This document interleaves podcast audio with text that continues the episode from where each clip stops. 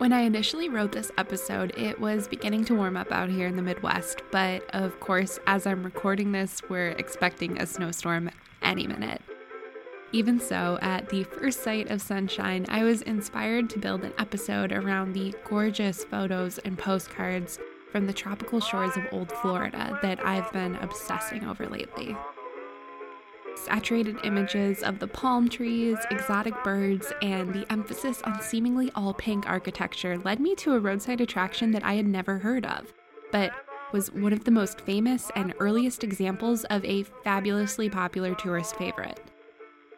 It's a place with a history of celebrity sightings and was known as a film studio darling at the end of the so called golden age of Hollywood but its real draw comes from the real life mermaids swimming in open water for audiences' delight. This is Weeki Wachee Springs.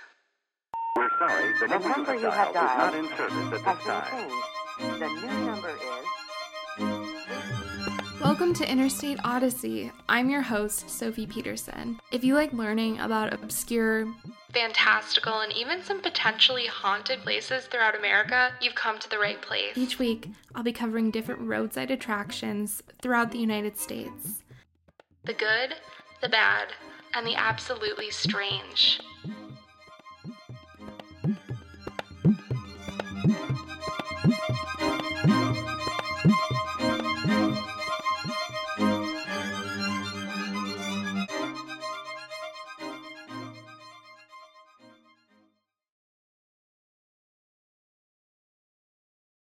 I know it's almost spring, or at least I hope it is, which is exciting because we're finally seeing the light at the end of the tunnel in terms of the pandemic. And that means more freedom to travel in the coming months, which will make this podcast even more relevant, especially if you've been following guidelines and staying inside up till now. And remember, if you're enjoying these episodes and are interested to know more about places that range from glamorous old Florida icons to definitely haunted, potentially counterfeit, and satisfyingly strange attractions across the United States that you can go and visit, make sure to follow, rate, review, and subscribe to Interstate Odyssey on Apple Podcasts, Spotify, or whatever your preferred streaming platform may be. Okay, back to the mermaids.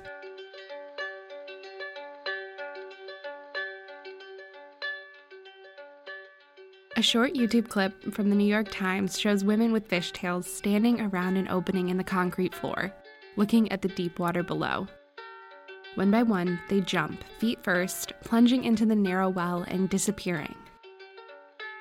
They make small talk with each other and adjust their costumes before their descent. They're jumping into a dark, narrow tube that runs for yards before opening into the underwater stage. It looks claustrophobic, but the mermaids seem unfazed. Women that were here in 1947 will still tear up over their experience at Weeki Wachee, agreeing that once you become a mermaid, you're a mermaid forever. Of course, they're referring to the Mermaid Show at Weeki Wachee Springs, the beloved cornerstone of old Florida roadside attractions, and up until 2020, the second smallest city in Florida, population 13. So it's October 1947, just a couple of months after the Roswell UFO incident sent the world into a frenzy and days before the sound barrier was broken. An unassuming roadside attraction opens for the first time in order to make use of one of the deepest natural caves in America. Its angle? Very real, hypnotizing mermaids doing synchronized routines deep under the water's surface. They eat lunch, drink soda, hang out with each other, and perform aquatic ballets all while completely submerged. This is Weeki Wachee Springs, Florida, about 40 miles north of Tampa, also known as the City of Mermaids. In its heyday as one of the most famous roadside attractions of the 50s and 60s, the Springs drew Americans from across the country with its sirens, including high profile guests like Don Knotts, Esther Williams, and Elvis Presley. It was used in films of the time with their epic backdrops and fantastical performances. Depictions of mermaids have been found throughout history as early as 1000 BC, with stories of an Assyrian goddess that turned into a mermaid out of shame for accidentally killing her human lover. Then we saw Greek myths with sirens calling sailors to their demise, though they were originally part bird instead of fish.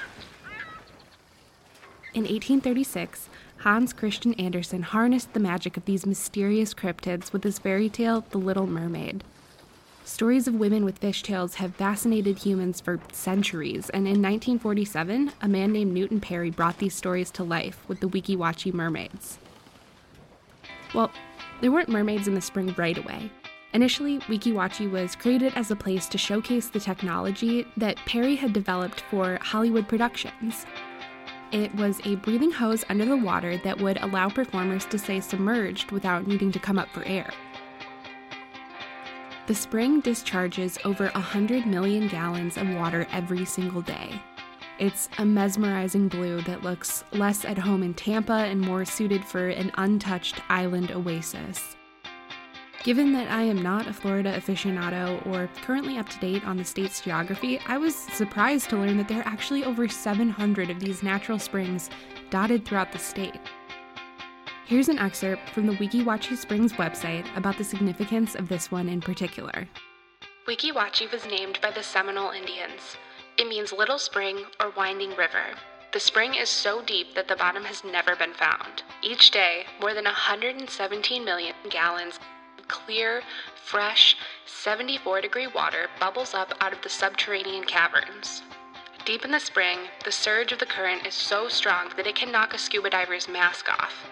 The basin of the spring is 100 feet wide, with limestone sides, and there, where the mermaids swim, 16 to 20 feet below the surface, the current runs a strong 5 miles an hour. It's quite a feat for a mermaid to stay in one place with such a current. Flowing from the spring, the Weeki Wachee River winds its way 12 miles to the Gulf of Mexico.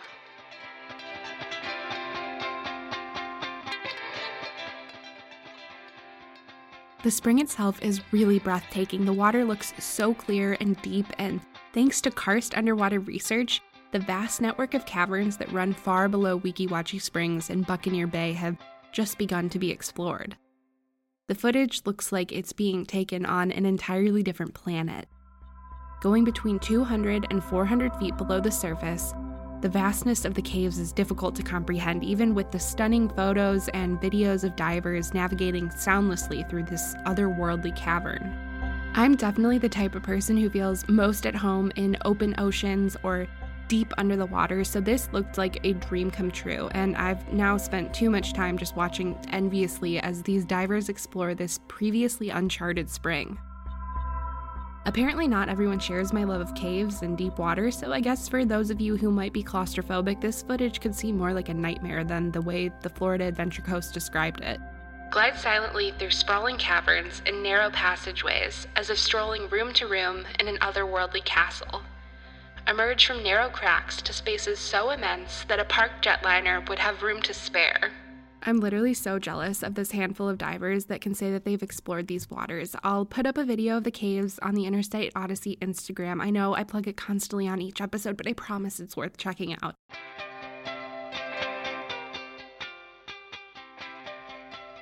I know this might be difficult, but imagine a Florida before Disney World, Universal, and all of the Titanic theme parks that it's become known for.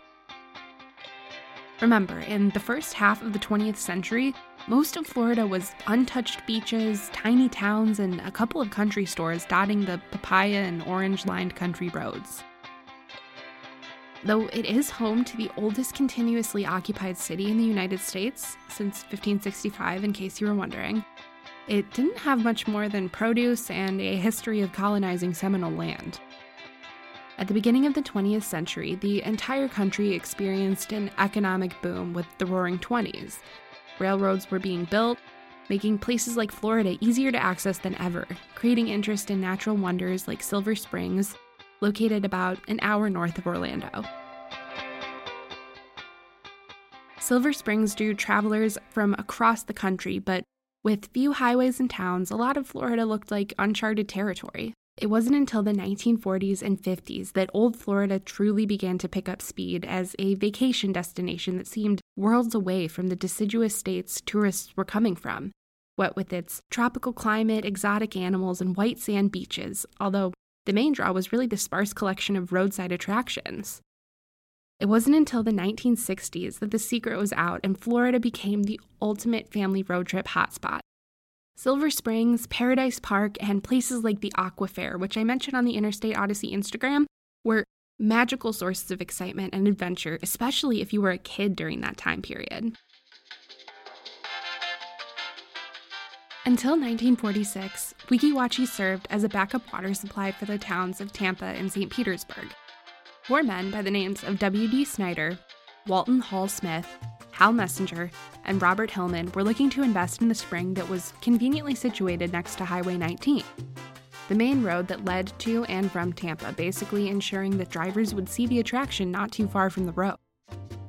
They purchased a 25 year lease, aiming to create a roadside attraction with an initial investment of $100,000. But they hadn't landed on an angle just yet.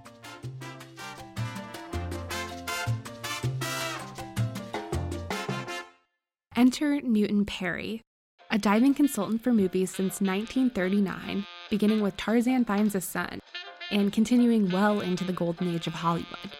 His nickname was the human fish, being able to stay underwater for upwards of three minutes at a time.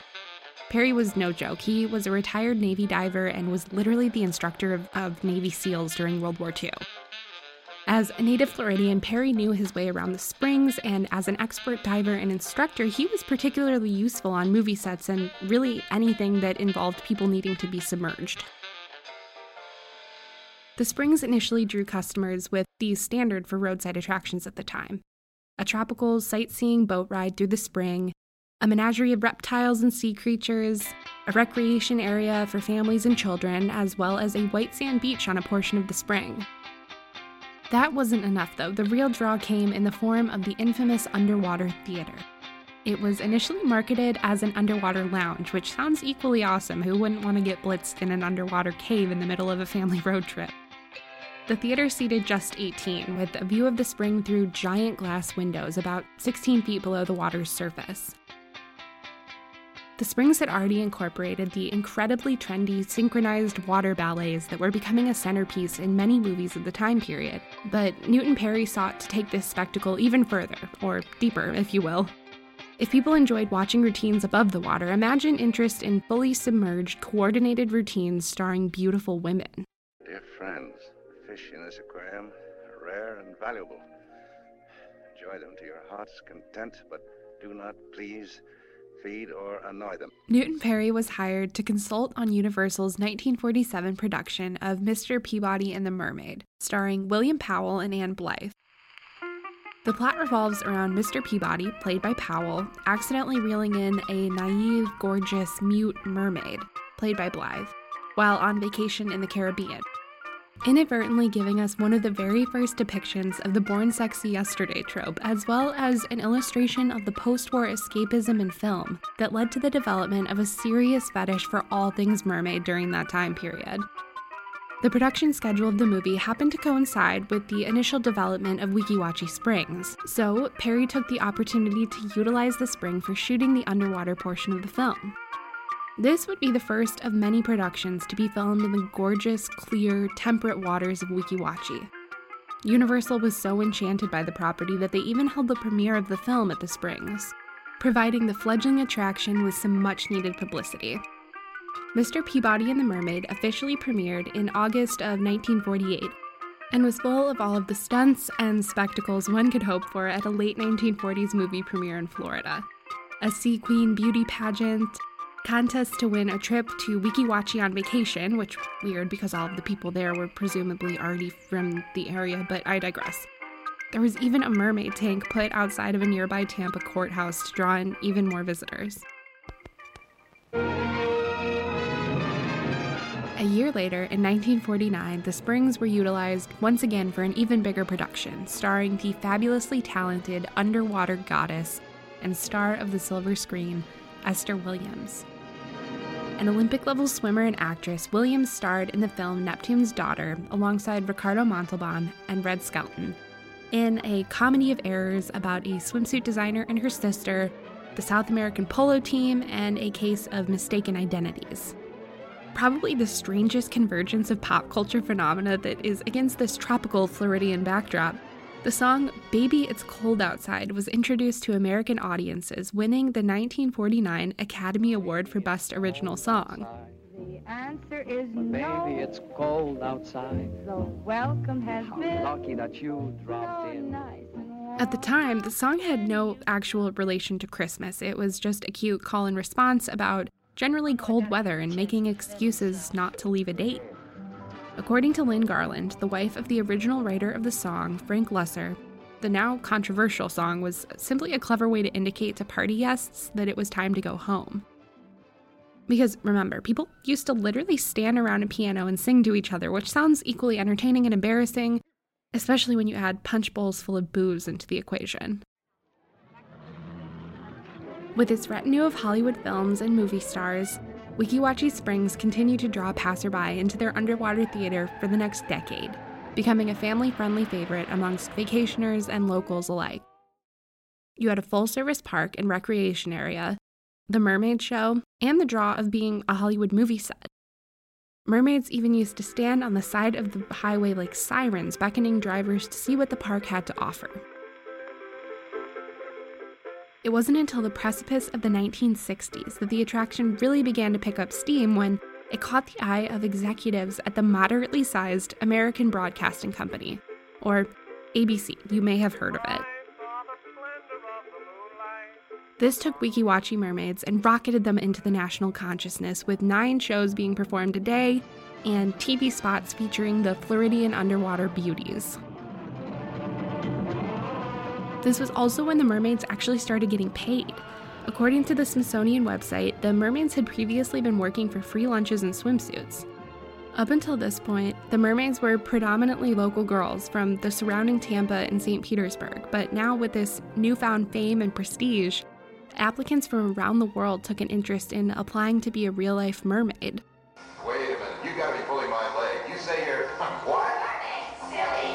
While they're performing, the mermaids have to master the breathing hose that they hold onto while submerged. According to current and former mermaids, this is the hardest part of the underwater routines. Because you have to be able to turn the hose on and off while performing, as well as successfully regulate how much air you take in on each breath. Too much air means you'll float to the surface, and not enough, and you begin to sink. And I assume you'd need it to like breathe. Pair that with having your legs bound together in a skin tight lycra tail, and yeah, that sounds crazy difficult. Even Ann Blyth in Mr. Peabody and the Mermaid needed a stunt double for filming some of the more involved underwater scenes, utilizing one of the real Weeki Wachee mermaids as a stand in. This is a testament to how difficult the seemingly effortless performances of the mermaids at Weeki Wachee really are.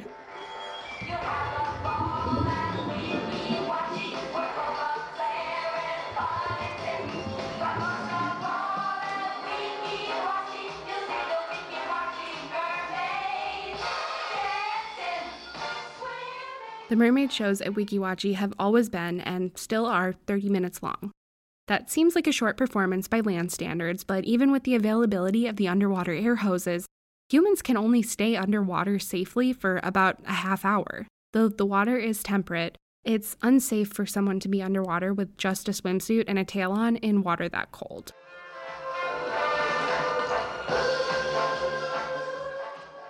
For many women, becoming a mermaid was an act of defiance. In a time when women were expected to go to school, graduate, and immediately get married, the mermaids carved their own unique path, away from the traditional lifestyle.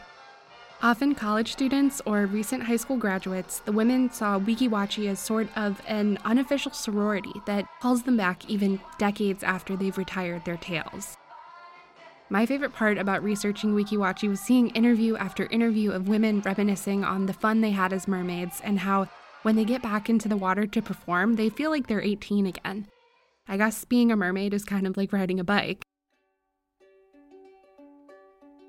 According to an interview from Roadside America about Weeki Wachee, the biggest misconception visitors have is that mermaids swim in an aquarium or a tank.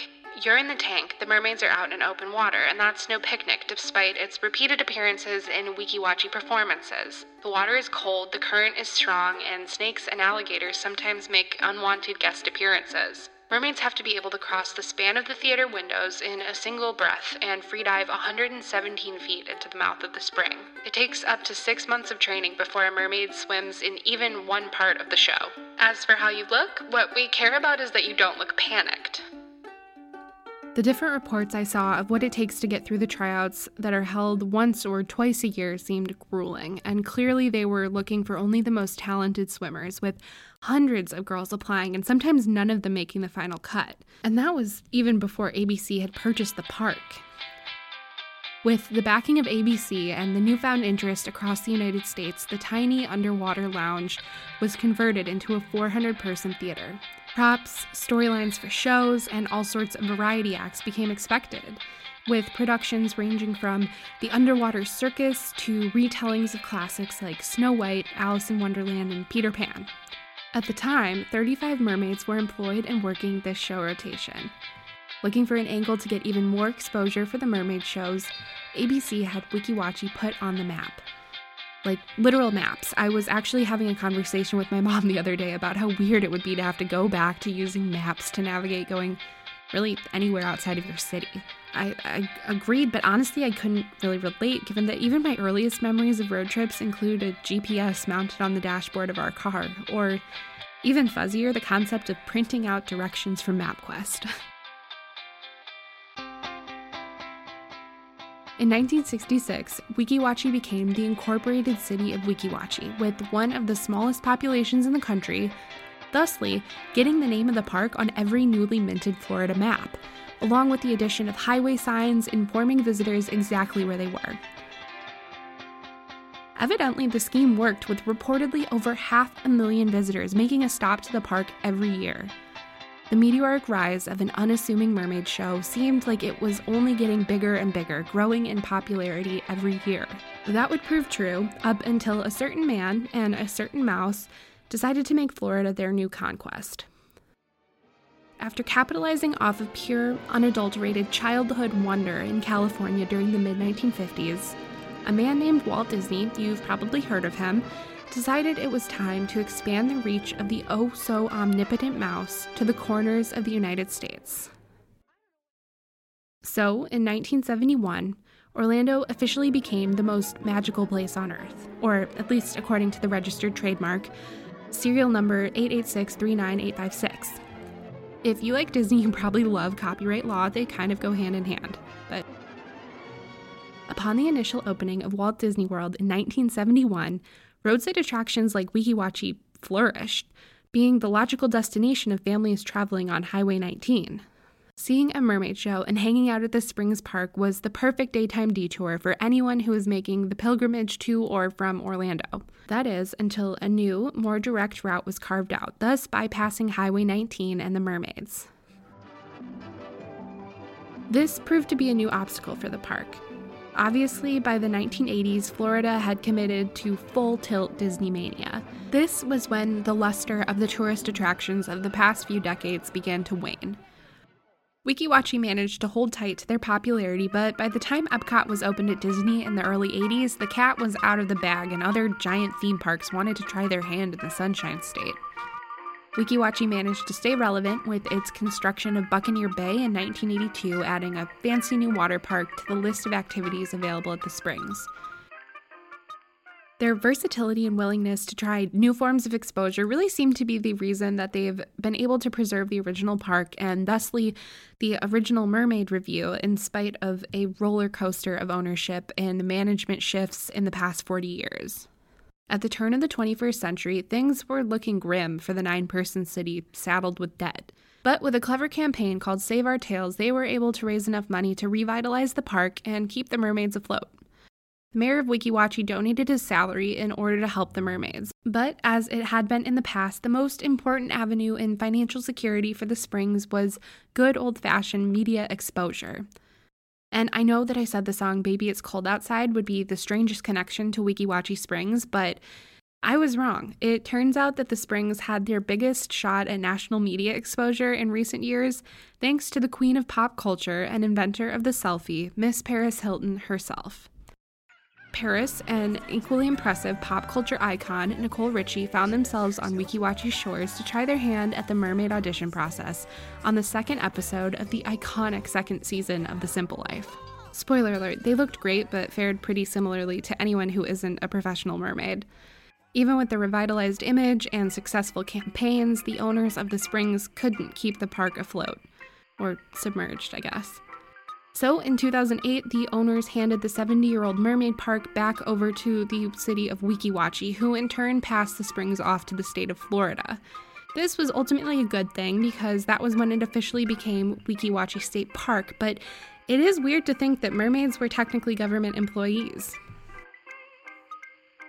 The Weeki Wachee mermaids are still performing to this day, and we're seeing a healthy number of ticket sales before the pandemic, with fabulously loyal fans and satisfied new audience members continuing to be pleasantly surprised by the polish and excitement of the show. In 2020, however, the park gained notoriety for once unrelated to the mermaids. Governor Ron DeSantis wrote a check to the tune of $3.7 million, with the intent being to restore the park and the springs contributing to the $50 million budget that was set aside for restoration of the springs across the state. He also dissolved the city of Weeki Wachee, bringing it back to its unincorporated status. According to local reports, the municipality was creating a conflict of interest between environmental protection of the springs and the desire to increase revenue in the one square mile city. Basically, the argument, which makes total sense, is that the people who were running the city were in charge of protecting the natural spring and river associated with Weeki Wachee, but those same exact people were also in charge of allowing projects that could make the city more money, that would no doubt end up being a detriment to the environment itself. For example, in 2018, the city was allowing park vendors to rent out close to a thousand kayaks a day to paddle around the springs when the environmentally conscious cap is only 280 kayaks.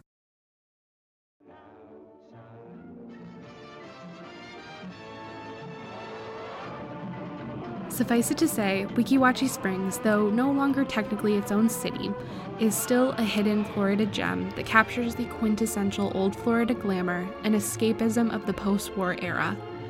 Between a solidly entertaining mermaid show and its place in Florida and Hollywood history, the Weeki Wachee Springs Underwater Theater is a must see for any roadside attraction enthusiast who happens to be passing through Florida especially if they're looking for something a little more off the beaten path or for refuge from the throngs of tourists at Universal and Disney World. In spite of the pandemic, Weeki Wachee Springs isn't going anywhere anytime soon, and when the world opens back up, which seems to be sooner than we think, catching a mermaid show will make for a memorable stop on your very own Interstate Odyssey. This has been a transmission of Interstate Odyssey Episode 8.